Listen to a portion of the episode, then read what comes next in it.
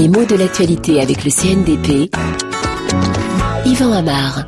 La folle nuit de Berlin, c'est l'un des titres du Monde d'aujourd'hui qui présente précisément cette nuit qui a abouti finalement à un accord politique sur le sauvetage de la Grèce. Alors pourquoi une folle nuit? Parce qu'on l'imagine longue, fatigante, mais surtout pleine de rebondissements, d'imprévus, de retournements de situation. Alors est-ce que l'adjectif folle est fréquent dans cet usage?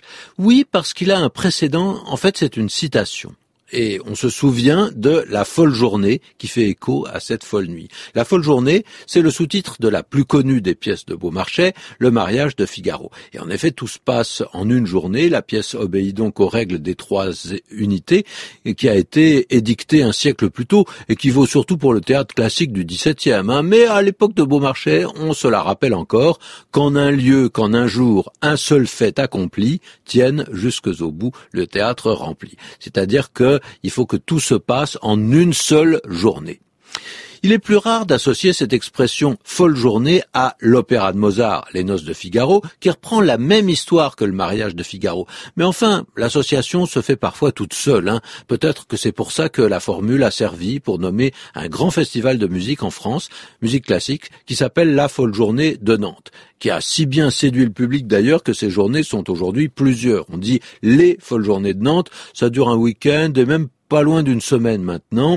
D'ailleurs, l'idée euh, s'est exportée, je crois qu'on en trouve jusqu'au Japon de ces folles journées. Alors on voit bien que l'expression ne marche que de façon figée. On parle de folle journée, c'est au féminin. On n'imagine pas qu'on puisse mettre le mot masculin.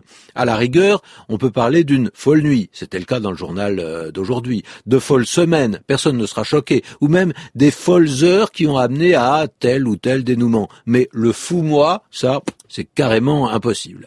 Le glissement de sens est fréquent pour cet adjectif qui au départ signifie qu'on a perdu la raison. C'est ça être fou, hein, se conduire de façon insensée.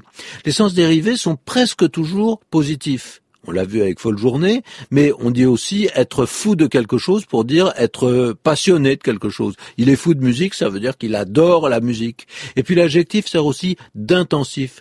On est fou de joie ou fou de douleur, c'est-à-dire que c'est un petit peu davantage que d'être simplement très joyeux ou très malheureux. Et on peut aussi être fou d'amour. Le mot s'emploie pour un sentiment amoureux qui peut même s'appliquer à l'amour filial. Souvenez-vous du petit chaperon rouge, sa mère en était folle et sa mère grand plus folle encore.